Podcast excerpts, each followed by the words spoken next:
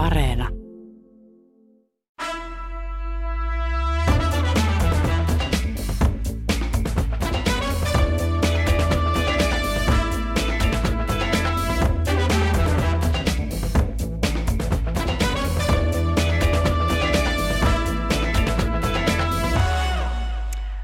Alkaa suora lähetys Helsingin Pasilasta. Minä olen Pia-Maria Lehtola. Tämä ohjelma on Kulttuuri Ykkönen. Perjantain tapaan tänään on Perjantai-studio, jossa keskustelemme viikon ajankohtaisista kulttuuriaiheista ja ilmiöistä. Kulttuurituottaja Annu Kemppainen, kosmologi Kari Enqvist ja ekonomisti Heikki Pursiainen, lämpimästi tervetuloa. Kiitos. Kiitoksia. Moi. Ja aloitetaan tämän viikon lämmittelyaiheella. Nyt varmasti kohta tulee kuuma. Maamme tunnetuin oopperalaulaja Karita Mattila on aikaisemminkin tullut tutuksi avoimista Twitter-kirjoituksistaan. Hän on lähestynyt kansaa hyvin ihmisläheisellä tyylillään, joka on kaukana siitä oopperamaailmaan kuuluvasta diivan roolista. Tällä viikolla hän iloitsi Twitterissä, että hän oli saanut seksiä. Näin hän kirjoittaa. Tilasin Uberin, menin kapakkaan, iskin miehen, sain seksiä, nautin. Tilasin Uberin kotiin, kevyempi askel. Elämä jatkuu. Ja sitten tässä on Single Life, We Only Live Once, Life After 50 Plus, Precious Life, tällaisia sanoja tässä alla, hashtagin alla. Ja tosiaan tätä twiittiä on lainattu reippaasti. Tykkäyksiä on reippaasti yli 5000. Ja kiinnostavaa on, kuinka paljon ihmiset ovat tätä analysoineet somessa. Se herättää myös positiivisia tunteita. Itsenäinen aikuinen nainen elää niin kuin itse haluaa. Julkinen ihminen ja intiimi elämä. Onko kyse nyt puhtaasta oman ilon jakamisesta vai oman imagon rakentamisesta? Mitä ajattelette? Öö, no mä ajattelen, että tässäkin kohtaa henkilökohtainen on poliittista. Se, että meidän yhteiskunnassa usein naiset, onko se sitten 45 plus, 50 plus, tulee monessa mielessä aika näkymättömäksi.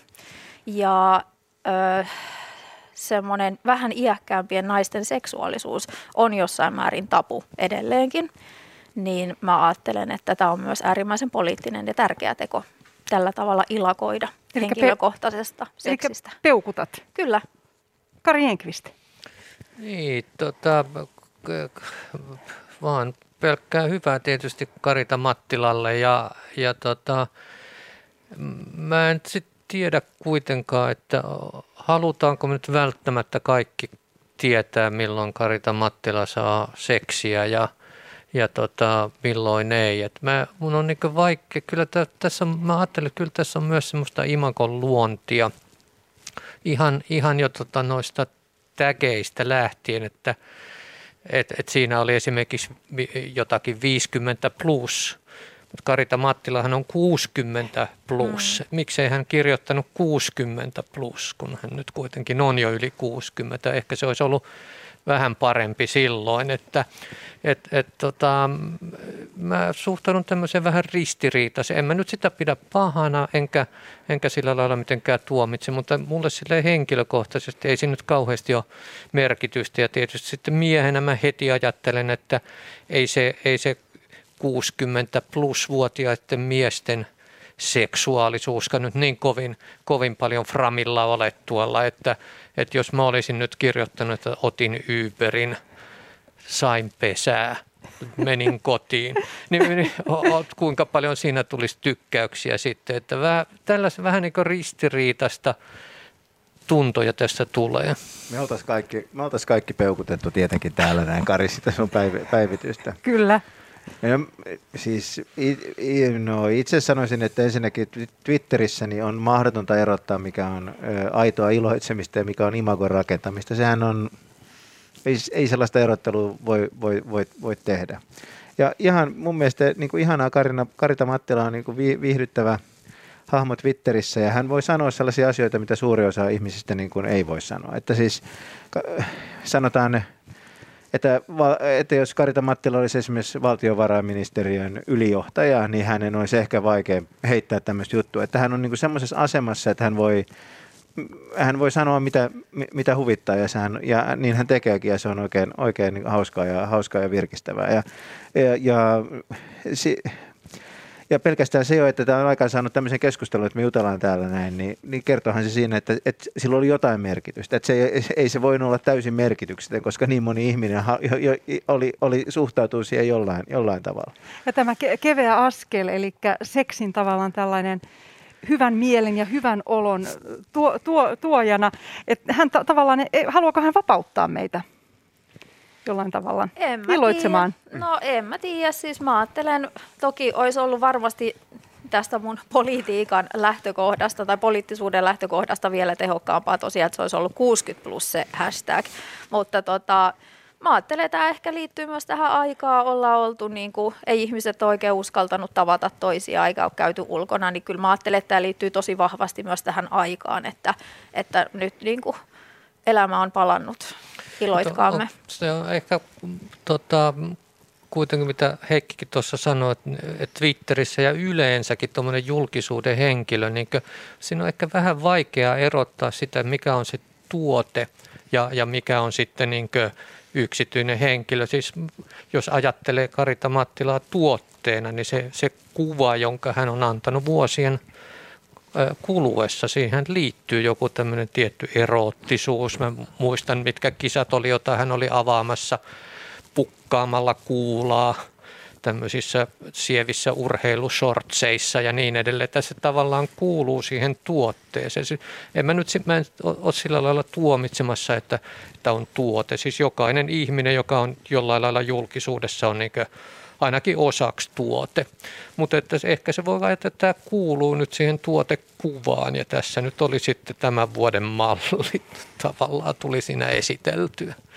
Muutenkin yli 60-vuotiaiden naisten vapaa seksuaalisuus on ollut pinnalla myös kirjallisuudessa ja itse mietin tätä, että nämä naiset ovat lukeneet Erika Jonginsa aikoinaan, eli nämä ovat olleet aina periaatteessa seksipositiivisia.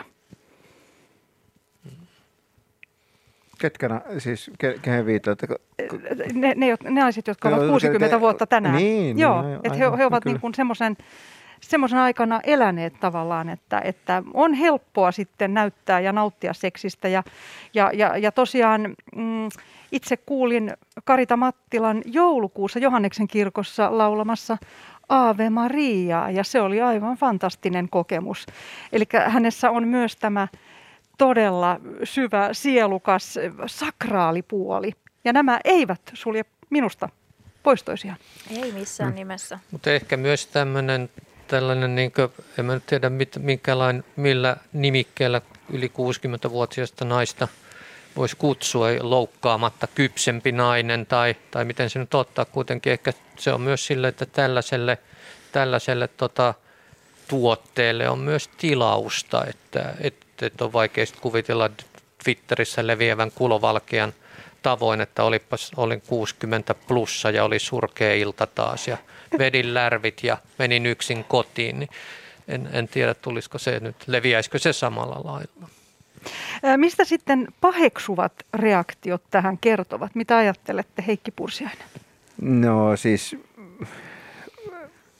sosiaalisessa mediassa, kuten kaikkialla yhteiskunnassa, siellä on tämmöinen ammattipaiksujen joukko, joka, joka on eh, hyvin, hyvin äänekäs ja jonka kokoa on hirveän vaikeaa arvioida, koska se, miten tämä mekaniikka eh, Twitterissä menee, on se, että Karita Mattila postaa tämmöisen iloisen postauksen ja sitten siellä joku hapannaama tämmöinen niin kuin, ähm, mikä olisi kaunis sana yli 60 miehelle, niin sitten tuomitsee tämän. Ja sitten me muut haluamme viestittää sitä, miten vapautuneita me olemme tuomitsemalla sitä tuomitsijaa.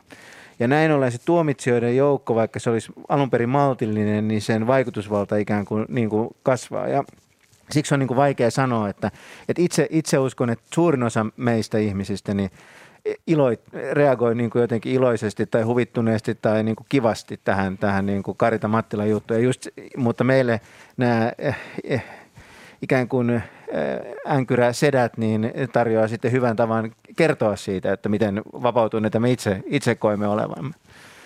Mitä ajattelette? Joo, siis varmasti, ihan varmasti just näin kuin Heikki kertoi. Mä jäin vaan jotenkin kiinni siihen, mitä sä sanoit aikaisemmin, että, että yli 60-vuotiaat naiset kuuluu siihen ihmisjoukkoon, joka suhtautuu vapautuneesti seksiin. Mä en ehkä niin kuin, mä en ole siitä ihan varma.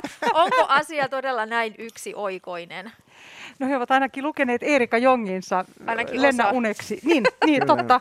Mutta ehkä he kokevat tietyllä tavalla tämän vapautun, se, se, se 60-vuotiaan elämän, niin kuin, että se on hyvä hetki vapautua viimeistään. Niin, siis varmasti se, että mitä vanhemmaksi ihminen tulee, niin sitä vähemmän välittää siitä, mitä muuta ajattelee.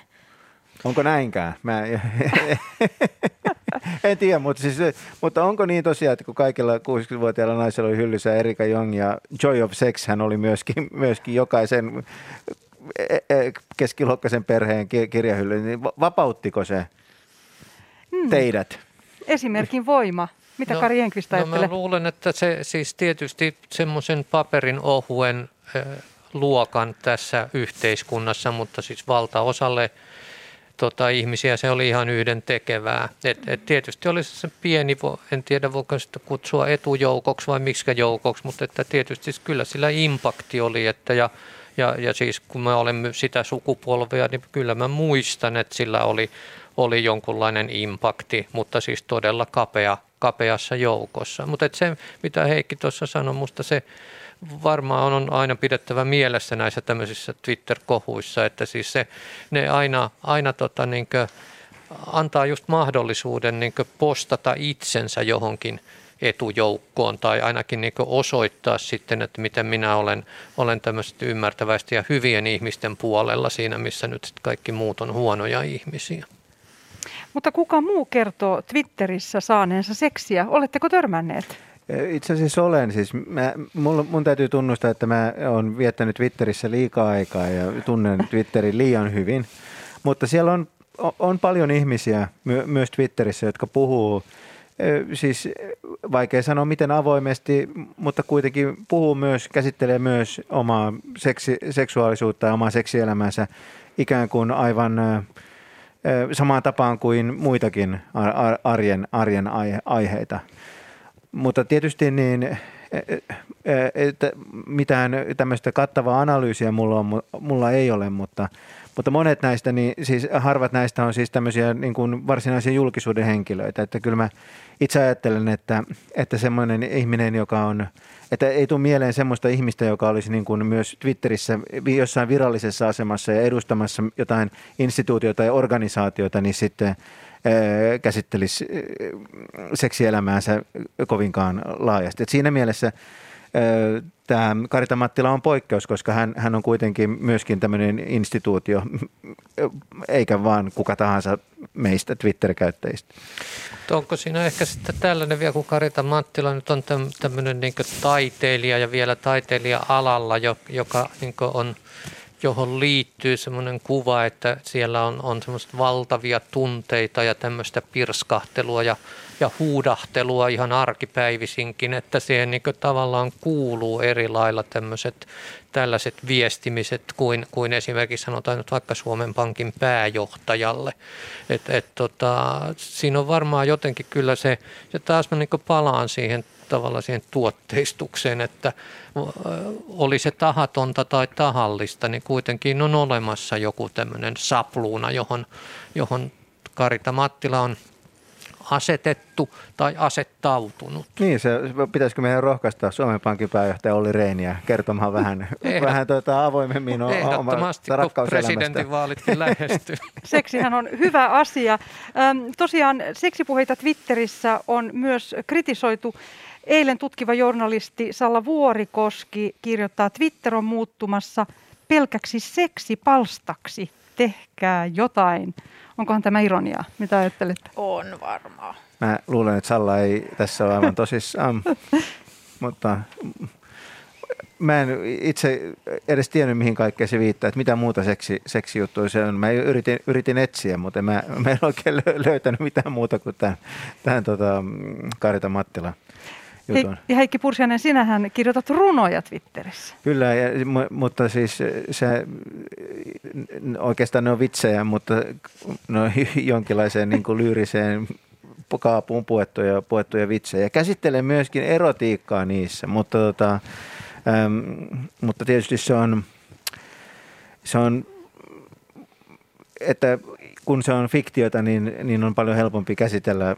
Etään, se etäännyttää sen asian itsestään ja muuttaa sen vitsiksi ja etäiseksi. Että tässä Karita Mattilan tapauksessahan pointti oli juuri se, että se ei ollut, se oli ihan, se ei ollut mikään etäännyttävä juttu, vaan se oli Karita Mattilan oma, oma kokemus ja oma, oma, se oli sen to, to, todellista elämää.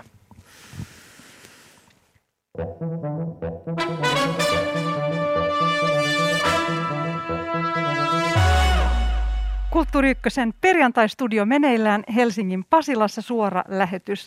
Minä olen Pia-Maria Lehtola. Keskustelemassa ovat Annu Kemppainen, Kari Enqvist ja Heikki Pursiainen. Ja Heikki Pursiainen, jatketaan seksillä. Kyllä. Nyt on sinun vuorosi. Mistä haluat puhua? Puhun tästä Yleisradion uudesta seksipodcastista, jonka nimi on Hehku. Ja Hehku on siis podcast, jossa pariskunta tai he ehkä en tiedä määrittelisivätkö he itse itsensä pariskunnaksi, mutta mies, mies ja nainen kert, puhuvat ö, omasta seksielämästään, analysoivat sitä ö, keskusteluissa, jotka ainakin tämän ö, ohjelman tai podcastin esittelyn mukaan on nauhoitettu ö, sen jälkeen, kun he ovat harjoittaneet seksiä. Ja ö, tästä tietenkin myöskin se sama internetin setäkuoro jonkin verran pahastui, että, että tehdään verovaralla tällaista. Ja sitten mä ajattelin, että mä kuuntelen tätä vaan päästäkseni sisään siihen, että mistä taas puhutaan. Ja, ja yllätyin. Siis muutamikin asia tässä yllätti, että ensinnäkin se, että miten tavallaan epäeroottinen kokemus, se kuuntelukokemus on, että, että siinä, siinä tämä pariskunta niin hyvin – yksityiskohtaisesti analysoimia tunteitaan ja seksi, seksin sekä tätä ihan niin kuin mekaanista puolta että sitten tätä emotionaalista puolta. Ja heidän, heillä on niin kuin ehkä tämmöisestä niin kuin perusnormista poikkeavaa seksuaalista aktiviteettia, mutta siis se on hyvin tämmöistä, mitä mä sanon, se on, se on niin kuin tämmöistä ihmissuhdepuhetta – että se, se, jossain vaiheessa se käy jopa rasittavaksi, koska se on, se on tämmöistä niin kuin loputonta itseanalyysiä, toisen analyysiä, toisen ymmärtämistä ja, ja näin poispäin. Mutta siis sen, jos tästä niin kuin pääsee yli, niin siinä, siinä on kyllä niin kuin, mä jäin siihen niin kuin jollain tavalla koukkuun, koska – koska esimerkiksi tämä pariskunnan mies, niin se hyvin, hyvin suorasukaisesti puhuu sellaisista asioista kuin, että, niin kuin miehen suorituspaineet, että mitä, mitä käy, jos ei, ei saa erektiota. Hän kertoo omista kokemuksistaan ja samoin niin kuin omaan kehonsa liittyvistä epävarmuuksista, millaista on olla mies, joka ei sitten täytä jotain, jotain, jotain normia. Ja, ja nämä on kyllä sellaisia asioita, että, että joiden kanssa tietysti itse olen kamppailut myöskin. Ja en oikeastaan ole koskaan välttämättä kuullut kenenkään ihan näin niin kuin avoimesti tai suoraan puhuvan niistä asioista, että miltä, mitä, mitä, mitkä myös niin kuin omassa elämässä on ollut. Että se, oli, se, oli, se oli oikeastaan niin kuin aika, aika, aika kiinnostavaa. Mä kuuntelin sen melkein kokonaan sen, sen, sen, sen, sen jutun. Ja tämä siinä oli niin kuin yllättävää, että – että Yle oli niin kuin otsikoinut näitä hyvin provokatiivisesti nämä jaksot. Siinä puhuttiin näistä epätyypillisistä ää, niin kuin seksi, seksi harrastamistavoista, joita tällä pariskunnalla on, tai siis normin, normista poikkeavaa, eh, en tiedä miten tyypillistä tai epätyypillistä se on. Mutta että, että, että oikeasti se sisältö oli tämmöistä niin kuin ihmi, ihmissuudepuhetta ja aika niin kuin, ää, aika, aika että siitä ei tosiaan saanut mitään erottisia kiksejä siitä ohjelmasta. Että mä, mä, mä oikeasti niin kuin suosittelen tätä podcastia ja olin, olin tota iloisesti yllättynyt ja mielelläni avaan keskustelun aiheesta. No niin.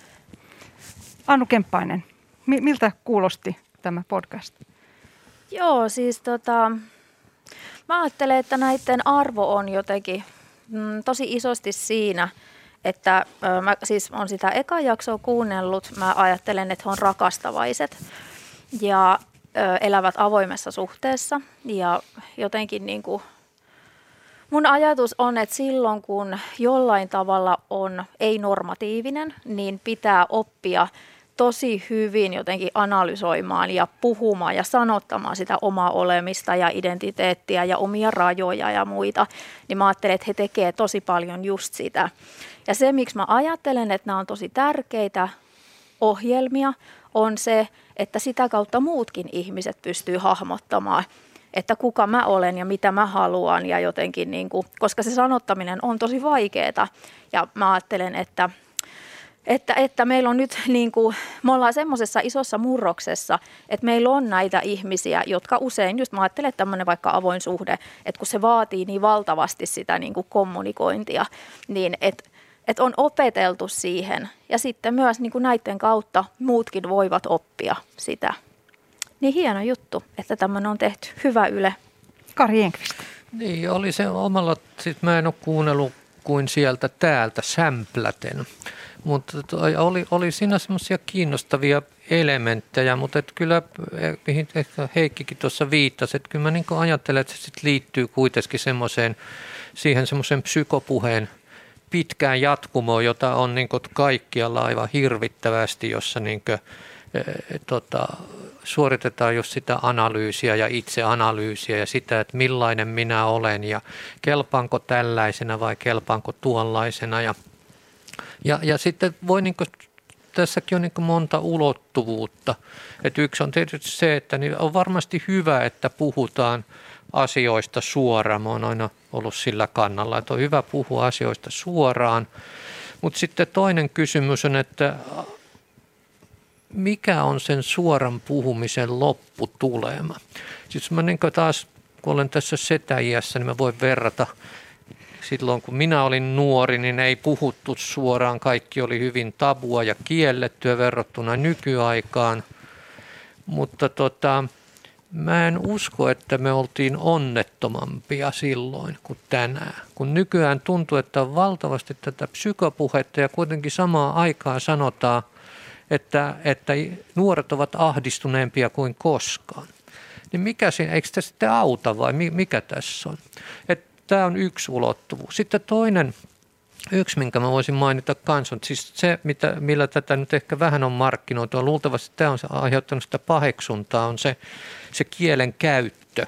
Että siinä niin hyvin suoraan, suoraan puhutaan, puhutaan tuota, ää, ää, mainiten sana pillu, muna ja niin edelleen, jotka nyt on ehkä on semmoista, jota nyt ei ole kauhean usein sitten kuitenkaan yle, yleensä vielä ollut. Mutta se, mikä mua häiritsi, oli vähän semmoinen niin sellainen niin post, miksi sitten sanottaisiin niin posturointi. Siis siinä puheessa sen puheen rekisterit vaihteli. Se musta kuulosti epäaidolta ajoittain. Et kun puhutaan, jos puhutaan pillusta ja sitten puhutaan penetraatiosta – ne kuuluu niin aivan eri rekistereihin. Ja, ja siinä on joku semmoinen niin kuin, niin kuin tota, itse tarkoituks, mulle tulee, että siinä on joku semmoinen itse tarkoituksellinen, niin itse analyyttinen ote koko ajan, eikä ollenkaan mikään semmoinen niin luonteva. Että mm. tämmöistä mä voisin niin kyllä kritisoida. No poistaako teidän mielestä tämä intiimielämän julkinen paljastaminen – traumoja meiltä muilta, kun me kuunnellaan tätä. He ovat aika suojattomia, siis hehän todellakin on alasti siellä henkisesti ja, ja, ja, ja ruumiillisesti. No en, en mä tiedä. Siis tässä on kysymys, että kuka samaistuu heihin? Mitä siitä oppii? Mitä ylipäätään oppii siitä semmoisesta psykopuheesta? Et, et kyllä se, musta se, sen niin impakti on paljon pienempi kuin sitä kuvitellaan. Niin mä itse en ajatellut sitä niinkään, niin kuin, että totta kai tätä tämmöistä niin tunnepuhetta on, on paljon, mutta et mun mielestä se puhe, mitä, mikä muuhun teki vaikutuksen, ei niinkään ole se, se julkinen puhe, vaan siis se ajatus siitä, että, että ihmiset puhuu toisilleen, kumppanit puhuu toisilleen. Että, että mun oma kokemus on se, että vaikka mä oon tietysti myöskin niin kuin en ehkä ihan yhtä vanha kuin sinä Kari, mutta van, van, vanha ja, vanha ja ähm, estoinen henkilö ahdistavan ajan tuote, mutta siis että se, että uskaltaa puhua edes sille intiimille partnerilleen siitä, että mitä toivoo, mitä, mitä, mitä haluaa, mikä tuntuu hyvältä ja mikä ei tunnu hyvältä. Ei se ole mun mielestä mitenkään itsestään selvää, että samaan aikaan kun tämä niin kuin julkinen puhe seksistä on laajentunut, että se olisi tullut yhtään helpommaksi. Mä, mä en ole täysin vakuuttunut siitä. Ja se oli just se juttu, mikä tuossa muuhun teki vaikutuksen, että ne puhu toisilleen siitä niin kuin aika suoraan, että mikä heistä tuntuu hyvältä ja mikä, mikä ei tunnu hyvältä. Joo, mä oon niinku, tää on nyt se, se, mikä arvo mun mielestä myös siinä on, koska mä myös koen ja väitän, että tosi harvat on luontevia siitä, siinä kun ne puhuu intiimistä, intiimiä asioita sen oman, oman tai omien kumppaneiden kanssa ja nimenomaan just sen omista rajoista ja omista mielihaluista, koska niin helposti meissä asuu se niin kuin miellyttäjä. Niin se, että et kyllä mä ajattelen, että ihan tämä niin koko, vaikka nyt puhutaan tästä niin kuin seksin suostumuksellisuudesta, että, että kaikki seksi, mikä, mihin ei liity vaikka niin kuin suostumus, niin se on raiskaus. Ja että se on ollut jotenkin absurdi se keskustelu, mikä sitä on ympyröinyt, että siinä on ollut jotenkin vähän silleen, että no miten siitä edes voi varmistua, että on suostumus. Niin se musta kertoo siitä, että, että miten niin kuin, miten vaikea yhtäkkiä puhe on, kun on kyse vaikka seksistä. Ikään kuin siitä ei voitaisi puhua, niin just tämä, että siitä puhutaan, mä en ajattele, että se on semmoista niin kuin, mitään psykologisointia tai muuta, vaan se antaa tavallaan muille välineitä puhua niistä hirveän vaikeista asioista. Ja just se niin kuin sanottaminen, ja koska vaikka semmoinen parisuhden normatiivisuus on niin vahva meidän yhteiskunnassa, niin ihan se, että joku koska he itse myös sanottaa siitä ihan siinä ekassa jaksossa, että miten vaikeaa se oli lähteä neuvottelemaan vaikka siitä, että mikä se heidän suhteensa on, vaikka he on selvästi hirveän hyviä keskustelemaan näistä asioista. Ainakin nyt ehkä ovat oppineet sitä kautta, mutta että se on tosi vaikeaa ja että miten pitää se oma raja, jos tietää, että pitkällä aikavälillä mun on pakko kuunnella itseäni, vaikka se on sille toiselle hirveän vaikeaa. Mutta onko kyse jostain siirtymävaiheesta, koska esimerkiksi Malena tässä podcastissa, hän puhuu vapauden puolesta, koska hänellä on ollut niin tiukka monoga- monogaamisuhde, joka on tavallaan ahdistanut häntä ja sitten hän on halunnut niin kuin vapautta ehkä filosofisella ja psykologisella tasolla, että hän pystyy olemaan suhteessa. No mä ajattelen, että tämä on oikeasti murros, koska öö, vaikka pettäminen siinä mielessä, että, että joltain omalta kumppanilta salaa tehdään asioita, niin kyllä se on ollut tosi yleistä vielä ja on ehkä vielä nytkin, mutta ainakin on ollut aina ne vitsit siitä, epäilen, että kun on epäilen, se on kovin fir- firman pikkujoulut, mutta enenevässä määrin mm. ihmiset uskaltaa sanoa, että hei mä haluan avoimen suhteen, että, että minä en ajattele, että minä riitän yksin sinulle tai sinä et yksin riitä minulle, että haluan myös muita ihmisiä, niin sitä kautta myös se niin kuin, ei tarvi pettää, kun se kaikki tehdään yhteisessä sopimuksessa. Mutta tässä on, tässä on niin taustalla ehkä tämmöinen vähän mun mielestä naivi ja idealisoitu ikään kuin semmoinen psykoanalyyttinen ajatus, että puhumalla, tuomalla kaikki pitkän pitkän keskustelun jälkeen näkyviin, että nämä ovat ne minun tunteeni, nämä, tämä on se mitä minä haluan, että sillä lailla jotenkin asiat muuttuu automaattisesti paremmiksi. Mutta ei, ei mun mielestä ei ole niin mitään indikaatiota siitä, että vaikka vuosia niin tekisi tätä, että sen välttämättä – vie asioita parempaa suuntaan. Kun me tiedetään, että tunne elämässä ihan tämmöiset, niin kuin voisi sanoa, perhe, perhosen siiven iskutkin voi murentaa kaiken. Vaikka kuinka on rakennettu ja keskusteltu ja sitten joku yhtäkkiä vaan saa jotain tapahtua. Et, et, et en, ihan hyvä varmasti ja totta kai pitää keskustella ja pitää puhua ja kannattaa puhua, mutta ei niin pidä ehkä ladata liikaa – odotuksia siihen. Se on yksi aspekti elämää, mutta niitä on muitakin aspekteja. Kyllä, kyllä. En mäkään ajattele kyllä, että niin kuin ihmissuuden ongelmat ratkee tällä niin kuin pu- niin. puheella, mutta on vaikea nähdä, että ihmisten ö, seksielämä, se, seksi ei muuttuisi paremmaksi sillä, että jos ihmiset avoimesti kertoo omista toiveista ja rajoistaan. Mä, mä, on vaikea nähdä, että se voisi ainakaan huonontaa kauheasti tilannetta. Mutta nythän puhutaan paljon avoimista suhteista muutenkin ja esimerkiksi polyamoriasta. Öm, onko, onko tässä kuitenkin se riski, että vapaus kontra sitoutuminen, etteikö sitoutuminenkin ole hyvä asia? Voihan silti sitoutua, mutta voi sitoutua useampaan ihmiseen. Ja siis en yhtään, yhtään väheksymättä tätä, näitä uusia ilmiöitä, niin, niin ehkä ne eivät vielä ole muuttunut niin valtavirtaisiksi kuin ehkä täällä niin kuin Kulttuuri Ykkösen studioista käsin, käsin, käsin näyttää. Mutta että aika, aika, aika näyttää, mitä tapahtuu ja, ja jotenkin ainakin, ainakaan tämän podcastin perusteella mulle ei syntynyt sellaista käsitystä, että, että esimerkiksi avoin suhde olisi jollakin tavalla niin kuin estäisi, estäisi emotionaalista sitoutumista. Että en tiedä, käytännössähän se voi olla vaikeaa, en, en, ei, ei, ei ole kokemusta, mutta että ainakin, ainakin näin ymmärsin, että nämä podcastin päähenkilöt oli hyvin sitoutunut toisiinsa ja siihen rakkaussuhteeseensa, vaikka sitten niin kuin, ää, he eivät määritelleet sitä siis seurusteluksi. seurusteluksi niin. Vaikka alussa tosiaan Janne toivoi, että se olisi ollut seurustelusuhde alusta asti. Mikä hän, hän sanoi sen siinä podcastissa. Kyllä. No niin, kiitos Heikki Pursiainen tästä aiheesta. Kulttuuri Ykkösen perjantaistudio meneillään suora lähetys Helsingin Pasilasta. Keskustelemassa Annu Kemppainen, Kari Enqvist ja Heikki Pursiainen.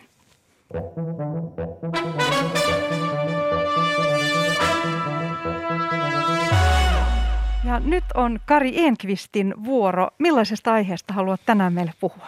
No minä haluaisin tuoda nyt keskustelun maan päälle ja tuota, siihen, mikä suomalaisia oikeasti kiinnostaa. Ja, ja suomalaisia oikeasti kiinnostaa mitalikahvit.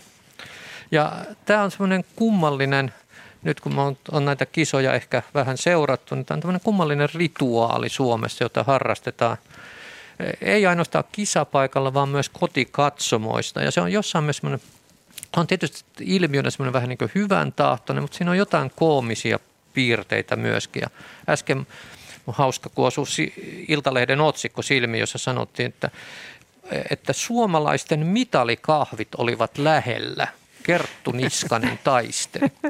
Ikään kuin se kahvi olisi tärkeämpi kuin mitali. Ja, siis se, että tässä on niin mitalikahvit, on sekin ihmeellistä, että kahvi on semmoinen äärimmäisen arkinen nautintoaine Suomessa. Ja, ja tota, sitä juodaan töissä ja kaikissa tilaisuuksissa ja ja, ja se on markettien sisäänheittotuote ja, ja isommissa marketeissa on varmaan palkattu yksi ihminen pelkästään työntämään juhlamokkaa hyllyihin. Ja, ja tota, mä ihmettelin, että onks, mikä tässä on, että onko eikö suomalaiset niin osaa juhlia, että ei osata niin repästä oikein, vaan se paras mitä keksitään, että no mitäs nyt, nyt on hienosti mennyt asiat, mitäs me tehdään, no juodaan kahvit. Vai, vai onko siinä sitten joku tämmöinen yhteisöllisyys, joka on se kaikkein oleellisin, että kun kaikki, se on, se on niin jopa ehkä lähes kaikkein köyhimmätkin pystyy niin kahvikupposen niin jostakin saamaan, että kaikki voi osallistua siihen. Ja kuuluuko se sillä lailla suomalaisuuteen, että jos joku menee ja sanoo, että, sanoo, että, tuota, että minä en halua juoda mitään mitalikahveja, niin onko se joku, ajatellaanko se on se epäsuomalainen, epäisänmaallinen? Hmm. Itselleni tulee mieleen myös vaalikahvit. Eli itsensä palkitseminen ja myös jonkun hienon asian juhlistaminen. Harrastatteko te tällaista juhlallista kahvittelua? Mitalikahveja tai vaalikahveja? No, no minä en harrasta kyllä tuota, että mun mielestä kahvi ei ole sellainen juoma, jota nyt sitten niin kokoonnutaan, kun joku, joku on hypännyt, loikannut tai pukannut jotain esinettä tai, tai hiihtänyt. Että, että musta on sellainen hyvin merkillinen, merkillinen tuota, ilmiö. Et siis jotenkin ja semmoiseen mannermaiseen juhlallisuuteen sitten liittyy kaikkea tämmöistä sampanjan kilistely ja, ja, ja semmoiset tuota pienet, pienet tuota äyri, pienet kupposet, jossa on vaikkapa äyriäisiä tai muuta, jota otetaan. Mutta se ajatus siitä, että on semmoinen hirveä imelä kakku ja, ja juhlamokkaa siinä kupissa, niin se, se, on, se on jotenkin merkillisellä tavalla suomalaista. Mm. Annu Kemppainen. On se. Kyllä mä, en mä tiedä, onko mun sukulaiset vaikka jotenkin erityisen kahvi addiktoituneita, mutta kyllä meillä on ainakin kaikissa sukujuhlissa kahvi ollut todella merkittävällä sijalla. Ja se, että mä, siihen jotenkin liittyy myös jotain semmoista niin kuin, vähän semmoista reteyttä. Samalla tavalla kuin, niin kuin vaikka alkoholi on jotenkin niin kuin tosi siisti juttu, niin myös kahvi on tosi siisti juttu. Ja mä ajattelen, että se, että joku juo teetä, niin se on vähän halveksuttavaa. Että se mm, ihminen on jotenkin nynny joo. ja jotenkin niin kuin, se ei ole vaan reteä. Joo. No, kyllä, siis mäkin ajattelen, että vaikka kahvi on arkista, niin se on myöskin tämmöinen pyhä, pyhä asia Suomessa, kahvi, kahviointi. Ja se henkilö, joka ei ota kahvia vaan teetä, niin se ei pelkästään niin kuin ole nynny, mutta se kieltäytyy osallistumasta tähän niin kuin yhteiseen rituaaliin. Se on vähän kuin kristitty, joka ei suostu uhraamaan Rooman valtion jumalille ja on sen takia hyvin, hyvin, epäilyt, hyvin epäilyttävä hahmo. Ja, ja, ja mun mielestä niin kuin, että kun meillä on mitä tahansa ihmisen elämän vaiheita niin kuin syntymästä kuolemaan, niin sitä juhlistetaan aina, aina, aina kahvilla. Mm. Ja mun mielestä just, että, ja kahvi liittyy vielä tiettyihin urheilulajeihin mun mielestä enemmän kuin toisiin. Että hiihdossa juodaan mitalikahvit, mutta e, jos, jos Suomen, Suomen tuota jalkapallojoukkue menestyy, niin mun mielestä sitä juhlitaan huomattavasti sitten, e, sitten rete, reteemmin. Että Mut, se niin. on just tämä hiihto. Niin. Onko se se talvi myös, että tässä on tämä niinku kylmä, lämmin, eri ilmastoissa kahvi toimii eri tavalla myös? Mutta onko tämä mitalikahvittelu sitten sukua kirkkokahveille? Luterilaisen maamme jäänteitä?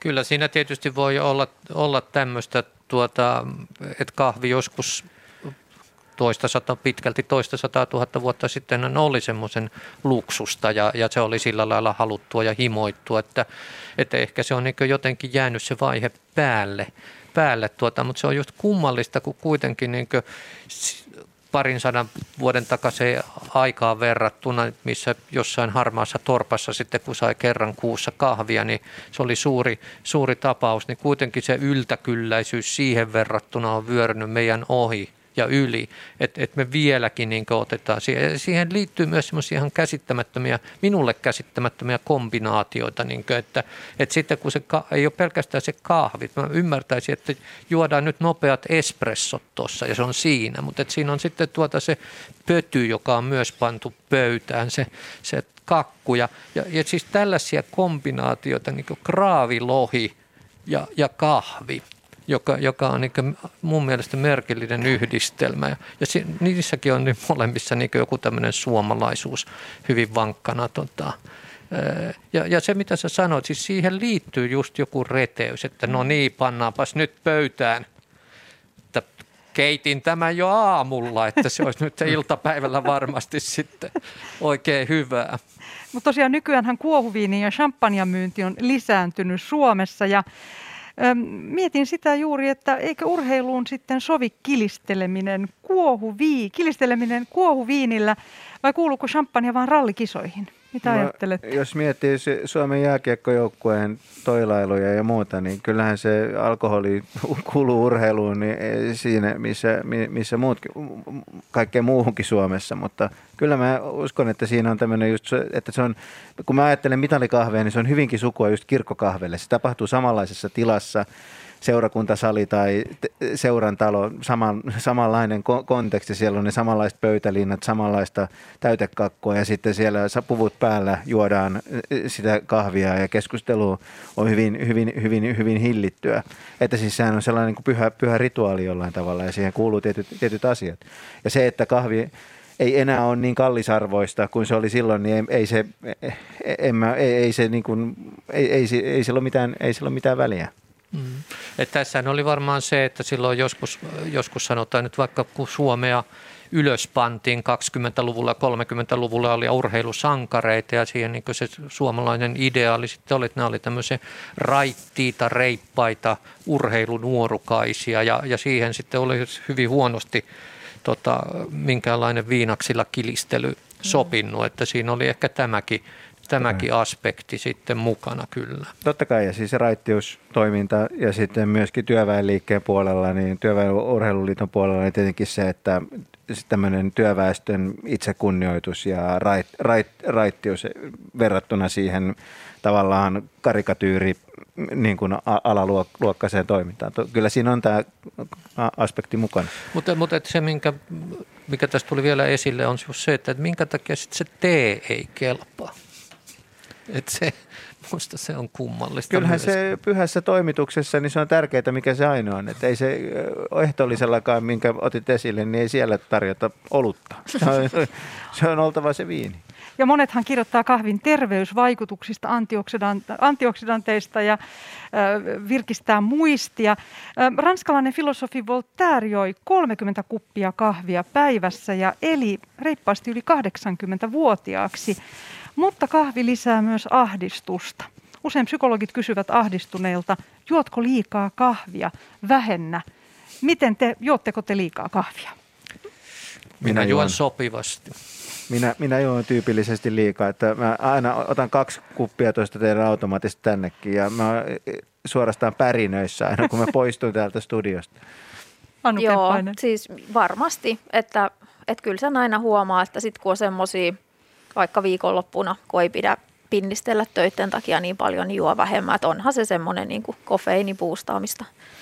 Täytyy tässä vielä kertoa, että suodatin kahvi poistaa rasvat kahvista, mutta ihminen, jolla on herkkä vatsa, niin hänen kannattaa juoda espressoa mutteripannulla, koska mm. siellä on mukana ne hyvät rasvat. Kari Enqvist, juotko espressoa? Kyllä.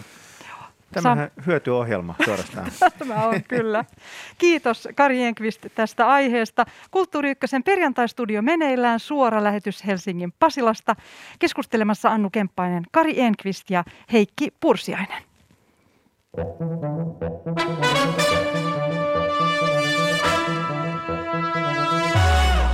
Ja nyt Annu Kemppainen on sinun vuorosi. Mistä haluat puhua tänään? Haluan puhua Sanele Muholin upeasta upeasta näyttelystä, joka on K1-galleriassa nähtävillä vielä 29.5. saakka. Eli sinne kaikki kerkiä. Chanele Muholi on visuaalinen aktivisti, joka on 2000-luvun alkupuolelta lähtien dokumentoinut mustien LHBTIQ ihmisten, eli lesbojen, homojen, biseksuaalien, transseks, äh, transsukupuolisten sekä queer- ja intersukupuolisten elämää Etelä-Afrikassa ja muualla maailmassa. Öö, näyttelyssä on teoksia yli kahden vuosikymmenen ajalta ja se tarjoaa katsauksen Muholin omakuviin eri aikakausilta. Näyttelyn nimi Chachise on isi Zulua, Muholin äidinkieltä, ja se tarkoittaa sekä tehdä itsensä tunnetuksi että hankkia tietoa. Muholi itse sanoo, että hänen tehtävänsä ja muiden ihmisten, jota siinä hänen ympäristössään on, että meidän tehtävämme aktivisteina ja taiteilijoina, eli taidetta tekevinä aktivisteina, on haastaa kaikki ismit alkaen rasismista, vastustaa ennakkoluuloja ja poispyyhkimistä – pitää yllä dialogia ja luoda mahdollisuuksia vähemmän onnekkaille tai vähemmän etuoikeutetuille. Avata väyliä paikkoihin, joilta meiltä, joihin meiltä on historiallisesti evätty pääsy, varsinkin mustilta, naisoletetuilta, queer, trans ja ei-binäärisiltä ihmisiltä. Se on työni pääasiallinen agenda nyt ja vast edes. Katsoa queeristi, tehdä värilliseksi, aukaista ja vallata tiloja. Tämä oli tosi vaikuttava näyttely ja nimenomaan niin kuin, mä ajattelen, että tässä on myös niin kuin, tämä, tämä, miten siitä kirjoitetaan, siellä oli tosi paljon tekstiä, tekstiseiniä, mikä oli musta tosi arvokasta. Ja sitten siellä oli videoteos. Siinä oli oikeastaan niin kuin kaksi videoteosta peräkkäin ja ne kesti yli tunnin, mutta ne oli niin hienoja ja niin vaikuttavia, että mulla esimerkiksi, mulla piti olla hirveä kiire, että mä vaan äkkiä käyn sen läpi, mutta mä en pystynyt siitä lähtemään, koska se oli niin upea.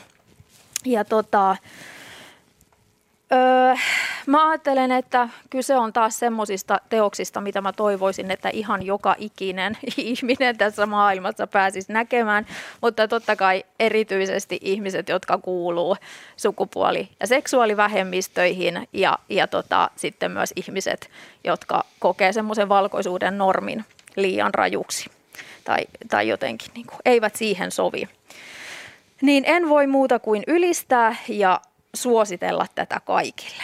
No mutta sitten siinä sekä siinä videossa, mutta myös niissä teksteissä puhuttiin aika paljon siitä, että miten Muholille nimenomaan, niin kuin, että hän on siis yksi arvo, aikamme arvostetuimpia nykyvalokuvia, kuvaajia, mutta se, että niiden valokuvien vaikka teknisen laadun tai upeuden sijaan hänelle tuntuu olevan tärkeintä se, että hän nimenomaan dokumentoi ihmisten elämää ja ihmisten kohtaloita. Tekee ihmiset näkyväksi ja ikään kuin todistaa heidän olemassaoloaan. Ja hän myös ö, on valmis hommaamaan kameran kaikille tämän LHBTIQ-yhteisön jäsenille ja opettaa heitä valokuvaamaan. Ja sitten mä jotenkin siitä rupesin miettimään, että koska se kun tulee nähdyksi, niin sehän on ihan valtavan voimauttava asia. Ja se, että meillä on nykyään kaikilla toi kamera koko ajan käytössä. Meillä on melkein kaikilla älypuhelimet, missä on hyvät kamerat. Ja muistelen, että silloin kun mietittiin ja haaveiltiin tämmöisistä puhelimista, mitä meillä nyt on käytössä, niin silloin sitä mietittiin, että mitä tapahtuu, kun kaikilla on kamera, pystyy ensinnäkin kuvaamaan niin kuin valokuvia, mutta myös liikkuvaa kuvaa. Että se tulee niin kuin mullistamaan meidän koko niin kuin audiovisuaalisen kulttuurin. Ja varmasti niin on tapahtunutkin, mutta musta jotenkin niin kuin selfie-kulttuuri, että siihen suhtaudutaan tosi väheksyvästi. Ja mietin, että onko tämä jotenkin hyvin suomalainen ilmiö, että tavallaan ajatellaan, että meidän pitää ottaa niitä kuvia ja niitä halutaan ottaa ja jakaa, mutta sitten me ei voida jotenkaan olla ihan vilpittömästi iloisia ja ylpeitä niistä kuvista, vaikka mä ajattelen, että niissä on ihan niin kuin tosi iso voimautumisen potentiaali. Niin mitä, ensimmäinen kysymys, että onko tästä tullut jotenkin tästä valokuvaamisesta liian helppoa vai miksei me voida vaan niin kuin iloita siitä, että me pystytään kuvaamaan ja me voidaan itse valita, että miten me tullaan nähdyksi? Hmm. Heikki Pursiainen. No siis se mun mielestä niin ei kuvaaminen ole liian helppoa, että sehän on, on hämmästyttävällä tavalla rikastuttanut meidän elämää, että miten paljon niin kuin kuvia meidän ympärillä on. Ei pelkästään virallisten tahojen ottamia eh, ku, kuvia, niin kuin nämä upeat Muholin kuvat, vaan, vaan, vaan, vaan kuvia niin kuin meidän ja meidän ka- kavereiden elämästä. Tämä on oikeastaan aika vaikea muistaa, millaista se elämä oli silloin, kun se yksi valokuva oli niin äärettömän arvokas ja, ja, ja jos se filmirulla oli mennyt pilalle, niin sitten se lomamatkasta ei jäänyt mitään, mitään muistoa. Että kyllä mä uskon, että se on, niin kuin, rika, se, se on rikastuttava asia, että ku, kuva, kuvan ottaminen on niin helppoa. Kari Enqvist.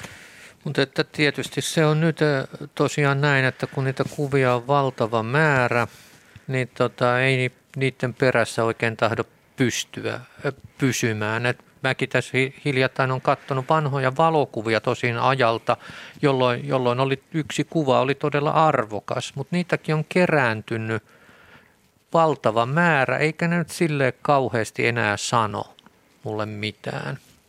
Jotkut on silleen, että okei, tämä oli tälleen. Ja jos mä niin ajattelen, että, että vastaavasti niin 50 vuoden päästä katsotaan jotain, kun siinä ajassa, kun minä joskus otin yhden kuvan, niin nyt niitä otetaan tuhat. Siis täytyy aina osata kertoa, että jos otetaan tuhat kuvaa vaikka vuodessa, niin 50 vuoden päästä niitä on 50 000 ja tässä nyt jokainen taskulaskimen omaava voi laskea, että kuinka paljon kuluu aikaa siihen, että ne katsotaan. Että kyllä siinä tämä, tämä tota aspekti on vä, vääjäämättä mun mielestä mukana, että siinä on se jonkunlainen inflaatio ja sen takia niiden, niiden ääreen pysähtyminen – on käynyt hankalammaksi. Mutta onko valokuva vahvempi väylä samastumiseen kuin, kuin jo, jo, jo, joku teksti? Niin, no mä ajattelen, että siis ö, ei, ole, ei siihen ole mitään vastausta, että niinku kaikki ihmiset siis on niinku eri, jotenkin omaksuu eri aistien kautta asioita eri vahvuudella ja, ja välillä niinku, Siis teksti voi olla voimakkaampi, koska se vaikuttaa mielikuvitukseen eri tavalla kuin joku visuaalinen elementti. Sitten taas vaikka niin kuin sulla on joku elävä esitys sun edessä, niin mä ajattelen, että ne on niin mulle ollut kaikkein voimakkaimpia kokemuksia.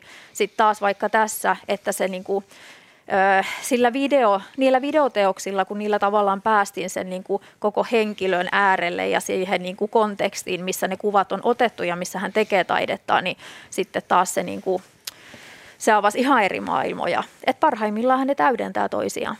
Ja onko niin käynyt?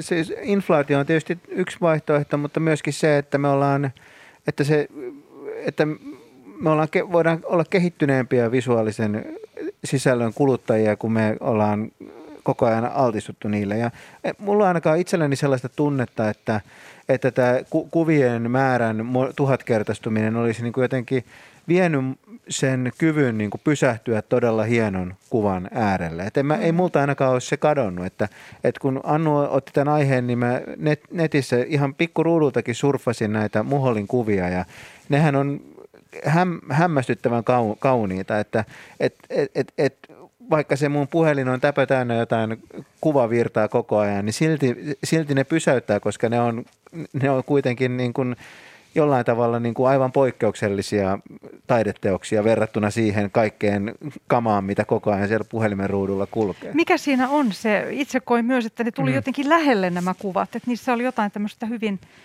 siis rajatonta tai siis sellaista, niin kuin, että tuli lähelle. Niin mä ajattelen, että se kertoo, että, että ne on onnistuneita, mutta onhan niissä myös usein, että, että ihminen, joka on kuvissa, katsoo suoraan kohti että niissä ei ole myöskään mitään semmoista, niin kuin, että olen objekti, vaan että siinä on tosi vahva semmoinen niin kuin, vahva presence, että on, on niin kuin myös, myös hetkessä mukana. Eli siellä ei ole sitä selfie-maailman keimailua tai sellaista, mihin, mihin me olemme tottuneet, mutta täytyy muistaa myös tämä, että äm, valokuva on voimauttava. Ja mm-hmm. tässä tuli mieleen maailman ihanin tyttöhanke vuodesta 1998. Ja siitä asti tämä on jatkunut tällainen yhteisöllinen valokuvahanke, jossa tosiaan valokuvan ja taide- ja sosiaalikasvattajan kautta voimautetaan.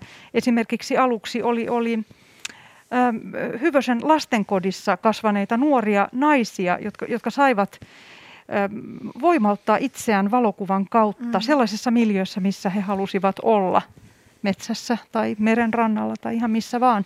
Eli tämä voimat, valokuvan voimat, voimaantuva vaikutus on, on vahva myös Muholilla. Kyllä, kyllä. Ja se, että mistä ne, niin kuin hänen yhteisönsä ihmiset puhui, niin kuin mainitsi moneen kertaan, että se, että kun ne sai kameran käteensä, ne pystyy yhtäkkiä ruveta kuvaamaan asioita niiden ympärillä, ei itseään, vaan asioita, jotka kuuluu niiden elämään, niin se oli tosi voimauttavaa. Mutta sitten mulla on myös toinen kysymys. Tota, Etenkin siinä ö, audiovisuaalisessa materiaalissa käsiteltiin ö, lesbojen tosi hankalaa asemaa. Ja yksi selitys, mistä siinä puhuttiin, oli, että maskuliinisuus on varattu miehille ja tästä syystä lesbonaiset on suoranainen uhka miehille tai siis miehille. Miten te kanssakeskustelijat koette tämän?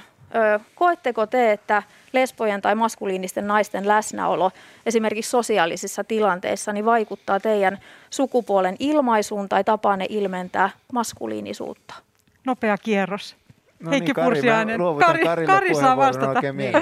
En, en, kun en, en tota edes ajatellut koskaan tämmöistä. Enkä, enkä, mä en, enkä osaa sanoa, mikä se mun tapani ilmentää maskuliinisuutta on, enkä, Enkä mä edes voi sanoa, että kun on ihmisiä ympärillä, kun lesbot nyt ei kanna mitään käsivarsinauhaa, niin mä en pysty sanomaan, että ketä ne ihmiset on. Että en, en mä voi kuvitella, että tämä on ongelma. Kiitos tästä keskustelusta ja jatkamme varmasti muissa perjantaistudioissa tästä ja muistakin aiheista. Annu Kemppainen, Kari Enqvist ja Heikki Pursianen, kiitos teille ja kiitos kaikille